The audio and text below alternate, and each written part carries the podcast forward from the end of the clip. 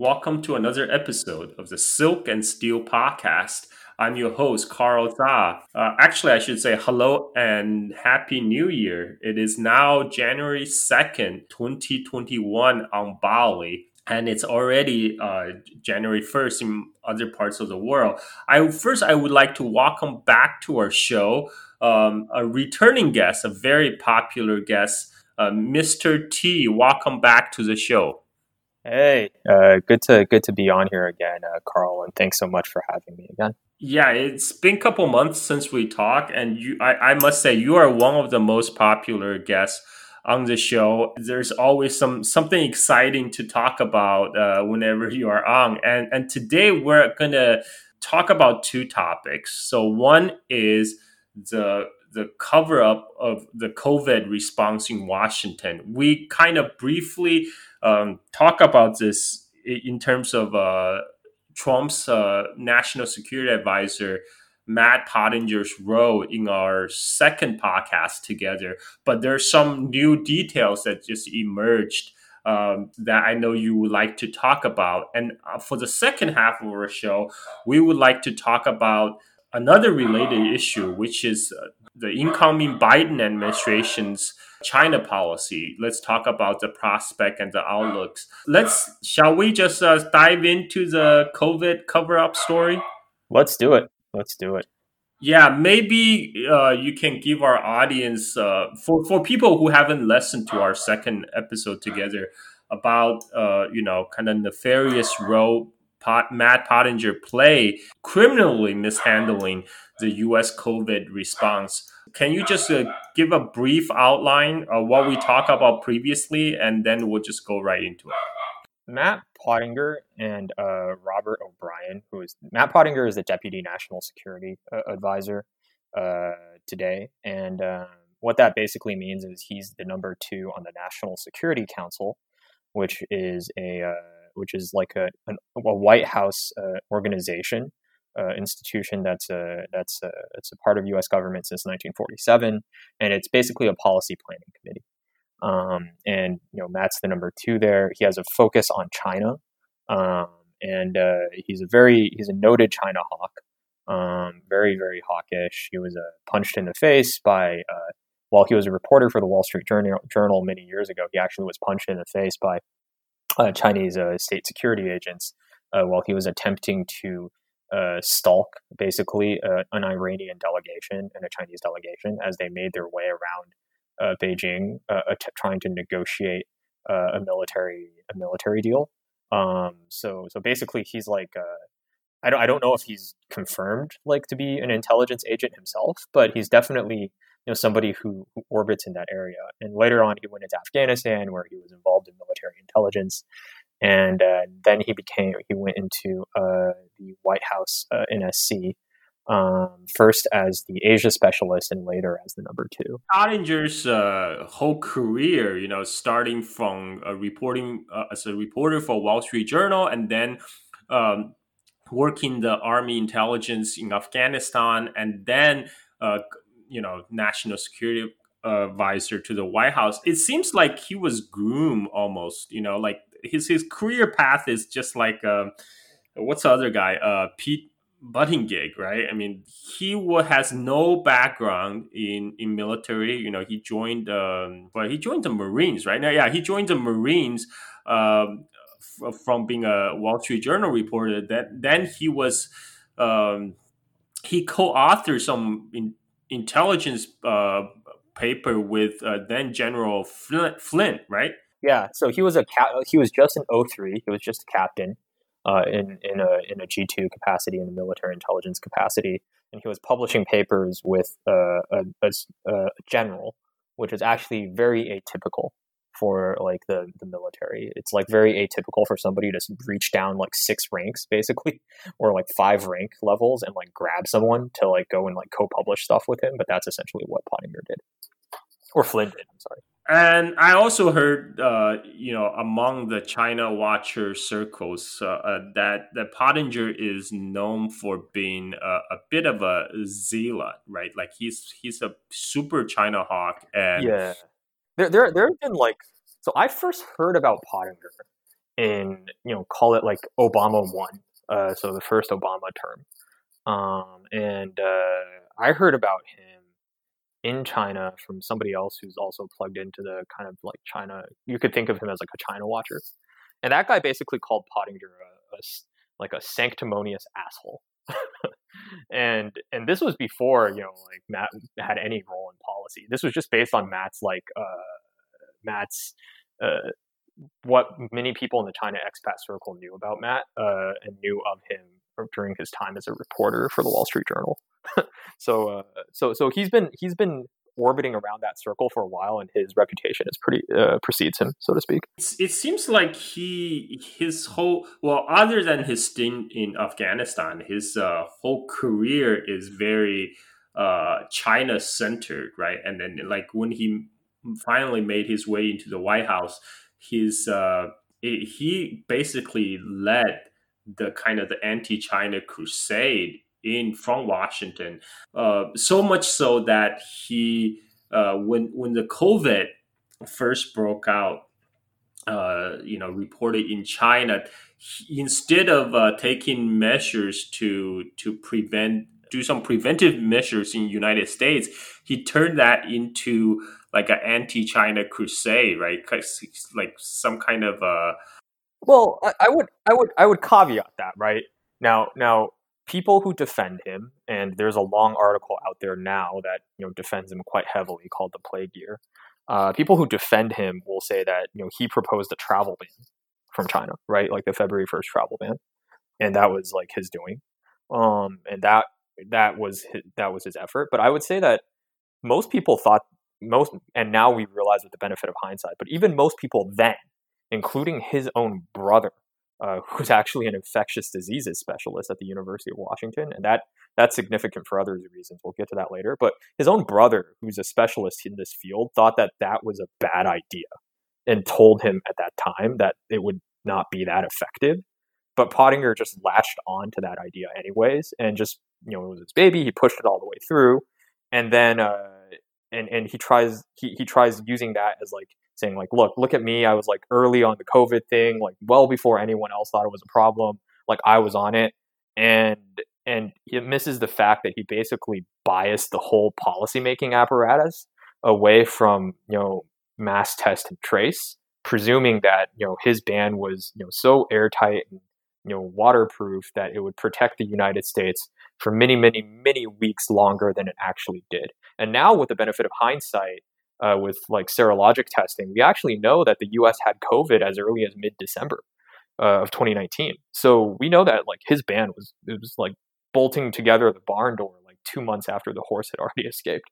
Um, it was like basically useless. Actually, I read the article you mentioned, the plague year, uh, which is getting a lot of play. Uh, at least you know in, in on social media, I, I, see a lot of retweets on Twitter.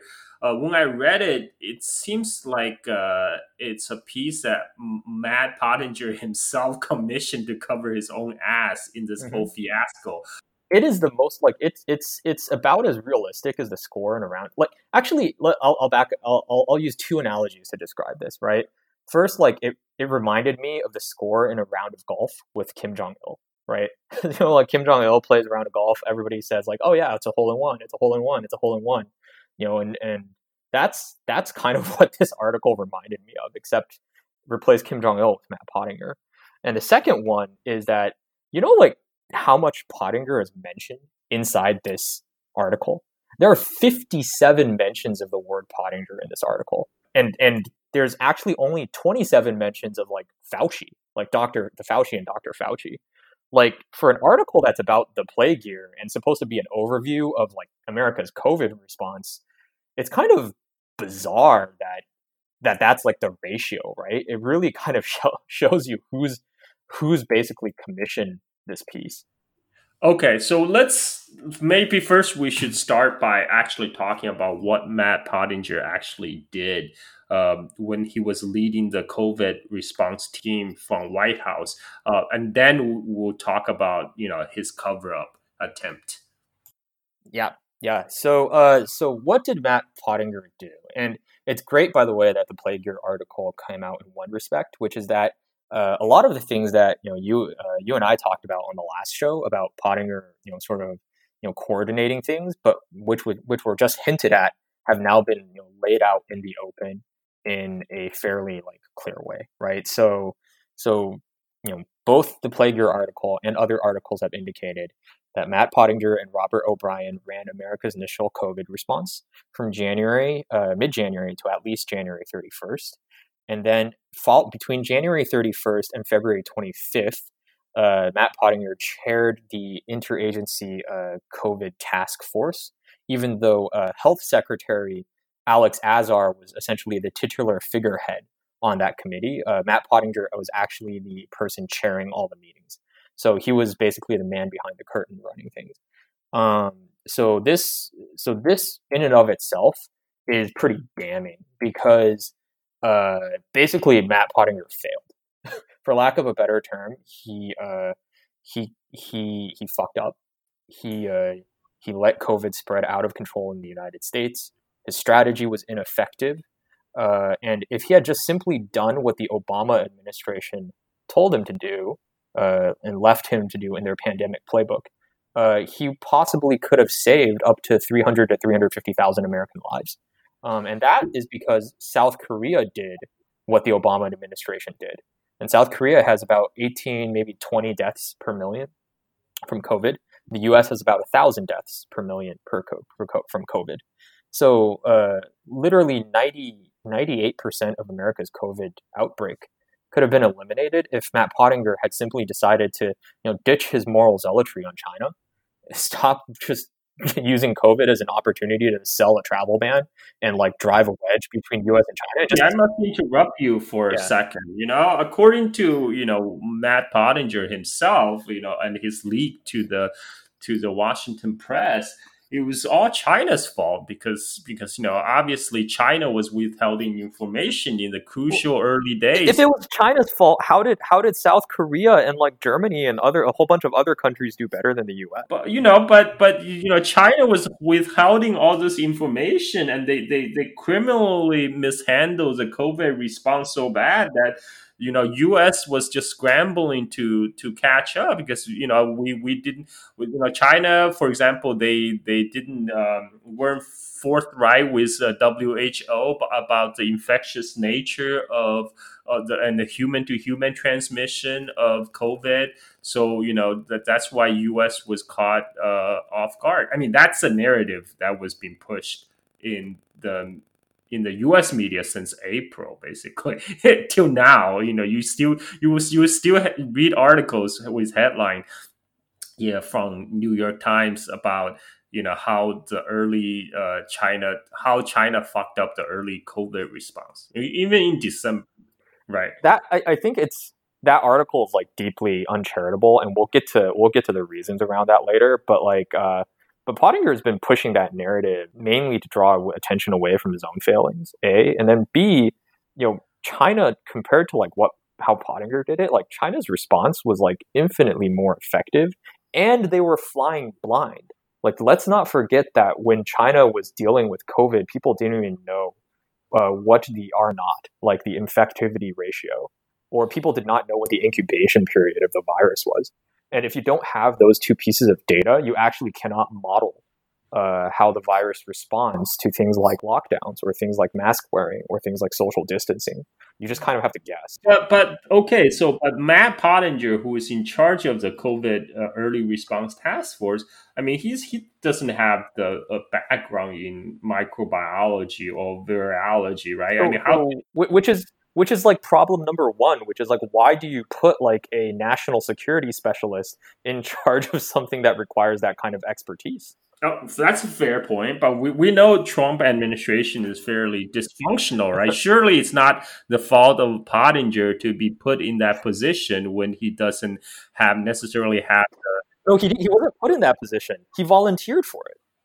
Oh, so one of the one of the articles that like I've you know repeat returned to again and again is that in January 2020, uh, O'Brien, uh, Robert O'Brien, Pottinger's boss, the national NSC advisor, and then Pottinger himself, uh, volunteered for uh, leading the White House pandemic response because they understood this was the NSC's moment to repair its damaged reputation uh, from uh, what uh, from what John Bolton had done to it. Right. So this was like they were like, oh, John Bolton. This was right after John Bolton left as the NSC advisor. So they're like, uh, the new guy comes in, kind of wants, uh, specifically O'Brien, thinks wants he wants to do a good job. He asks Pottinger, what can we do that would be like you know an easy win for us, right? And Pottinger's like, uh, let's just go do, let's go, uh, let's go like just do a whole bunch of national security stuff around COVID because we're pretty sure COVID is going to mess up China pretty badly. Let's put a big travel ban around China.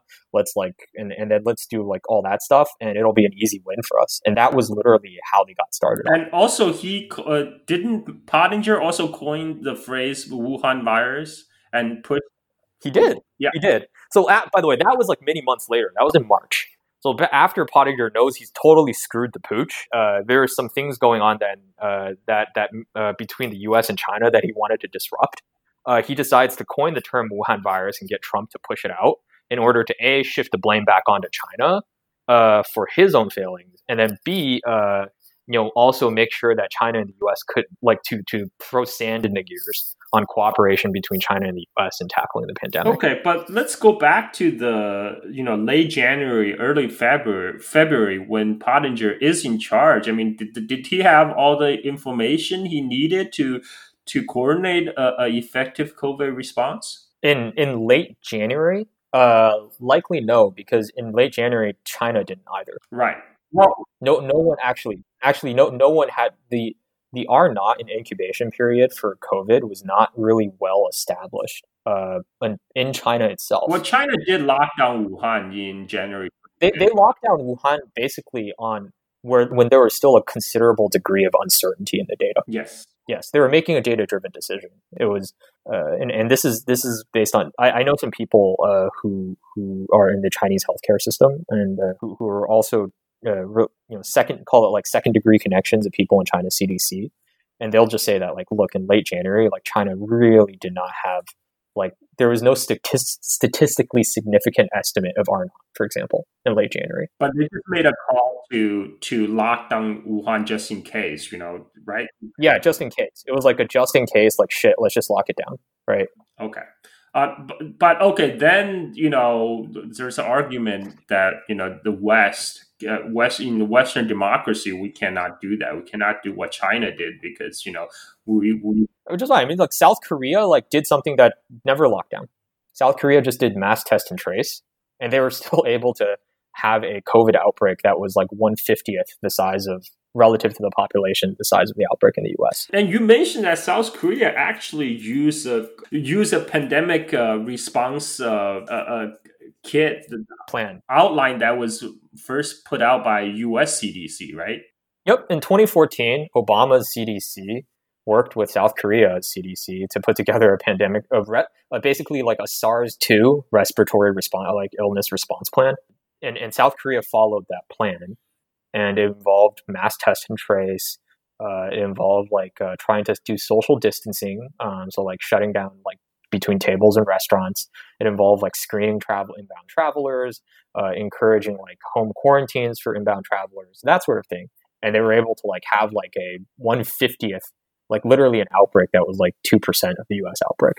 Now, okay, now, so is it just a matter of uh, U.S. official getting caught off guard because they they just didn't foresee? No, it was. It, was, it I I think that it was literally. Uh, it was it was hubris and incompetence. It was equal parts hubris and incompetence. And I'll I'll I'll, I'll like lay this case out in three ways. First, first, basically, the the plague year article states that the real like one of the moments the U.S. could have fixed like uh, like the reason the U.S. couldn't have done what South Korea did is because the U.S.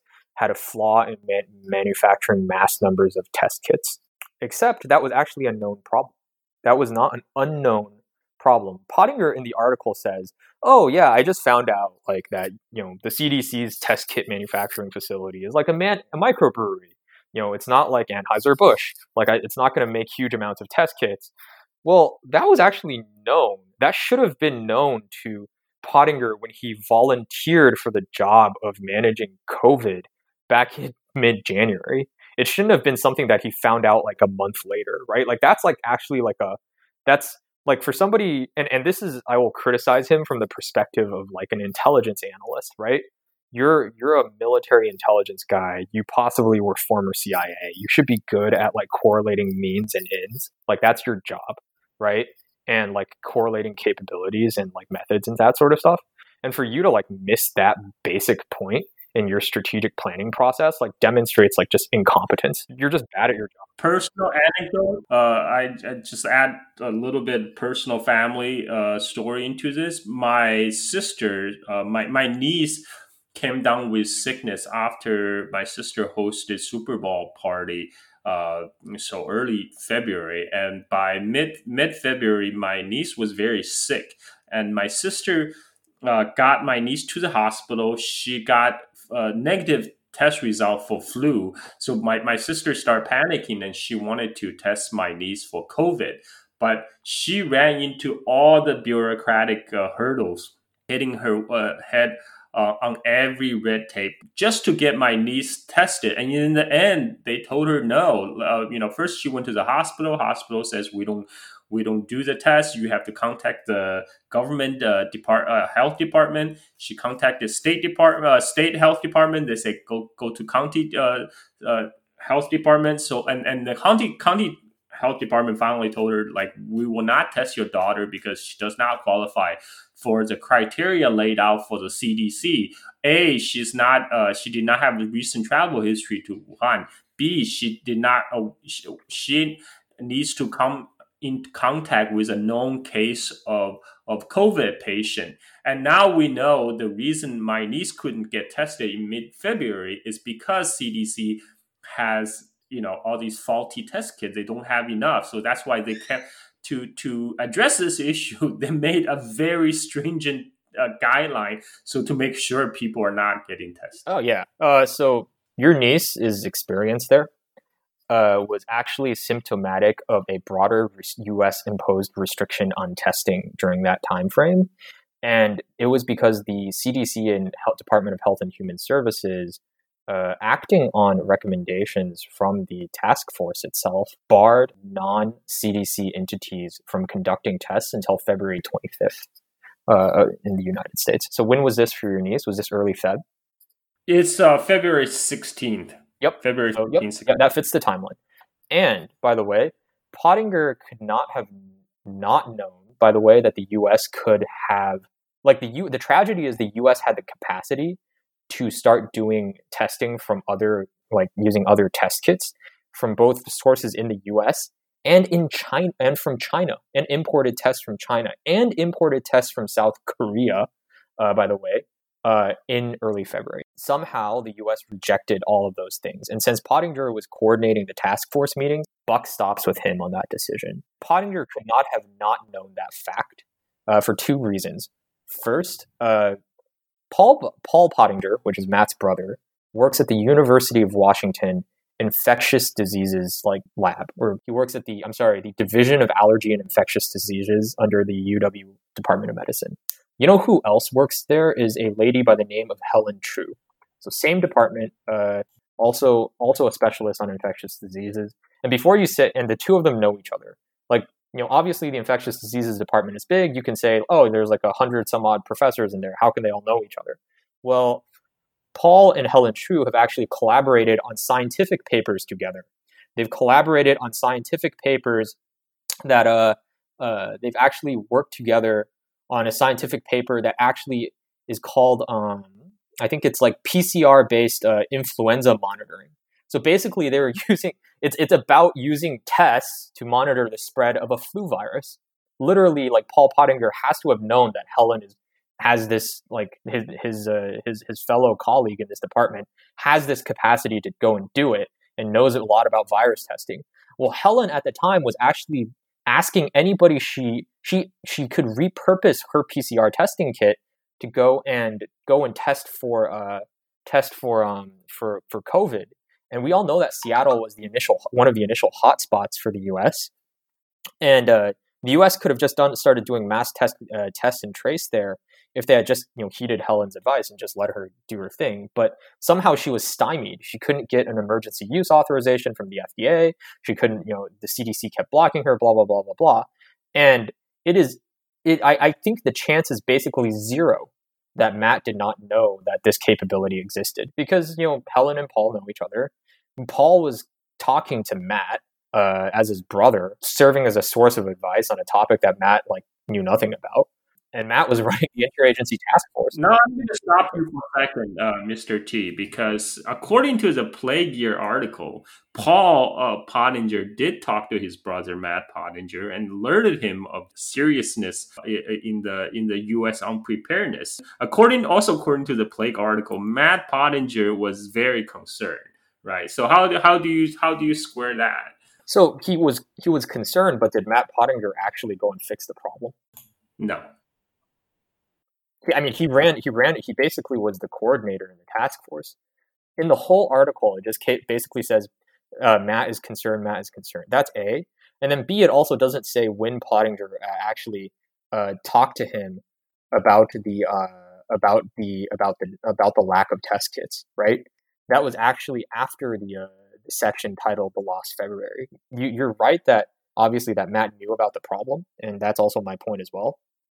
But uh, you know, you're I think I think it's wrong to say that you know Matt was actually effective in like insult in resolving the problem, and I think that it is that is not inno- just an innocent mistake because also the second thing is that also this Chinese and South Korean test kits that the U.S. could have gotten uh, back in early Feb, they were rejected as well and that decision is not a um, that's like not like a like sort of a health purely healthcare decision that's a geopolitical and a foreign policy decision right?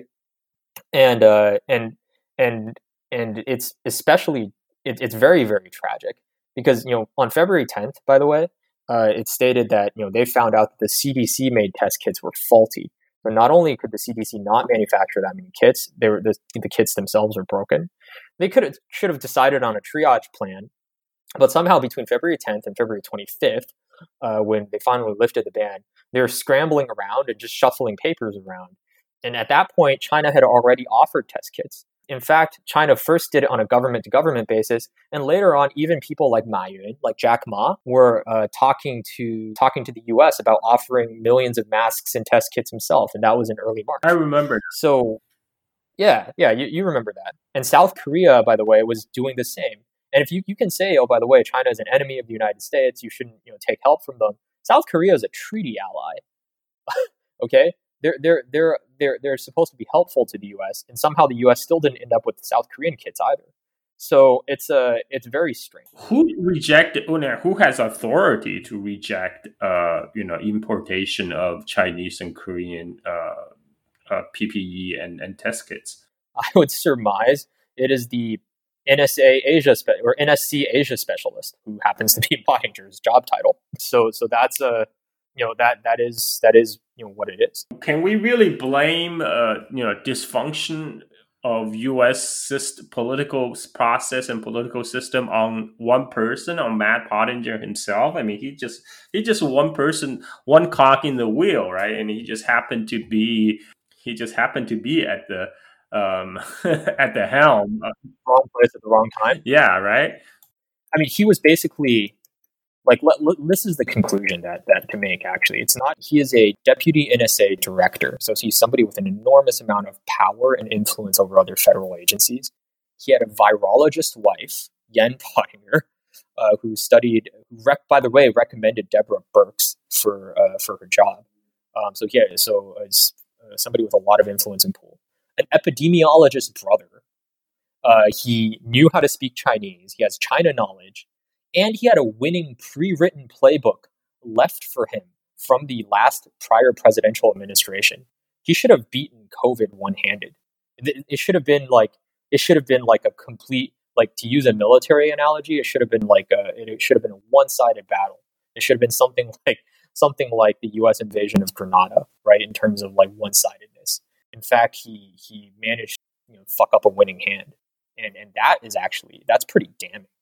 Like what happened to Helen Chu's uh, attempt to uh, you know to implement the the test trace program that was similar to South Korea. So she she was not she was not given permission to go and start doing this, and then she just went ahead and started doing it herself in, on in late February. She got tired of waiting, and then that was when the first cluster, the first U.S. community spread cluster, was identified, and that was when like the stock market started falling. And and what did Ma- Matt Pottinger do during that time? Well, he started shifting his focus to trying to a push a lab leak hypothesis in Wuhan, and then b starting to try and get Trump to blame the thing on like China and and use the term Wuhan virus. When you say the, the lab leak hypothesis, it was that conspiracy theory that the, the COVID was actually a man made virus leak from a, a Chinese weapon, a bio weapon lab, right? Yep, yep. Uh, not a bioweapon lab, like a Chinese, uh, just a virology virus research lab.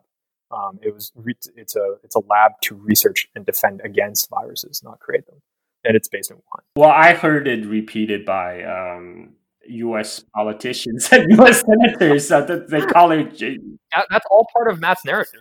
That's that's all part of Matt's narrative. Actually, he was the one who ran around saying that this is bioweapons. So. I mean that it, it got a lot of uh, air view. I mean, not just from crazy U.S. politician, but also mainstream uh, media journalists. Well, this actually goes to the the third, this overarching meta point, right? Which is that Matt Pottinger has been driving the narrative on the, the Trump narrative on COVID. That is actually the, the thing. And the reason he's been driving a lot of this narrative is because uh, from mid January onwards, all the meetings of the COVID task force were actually classified.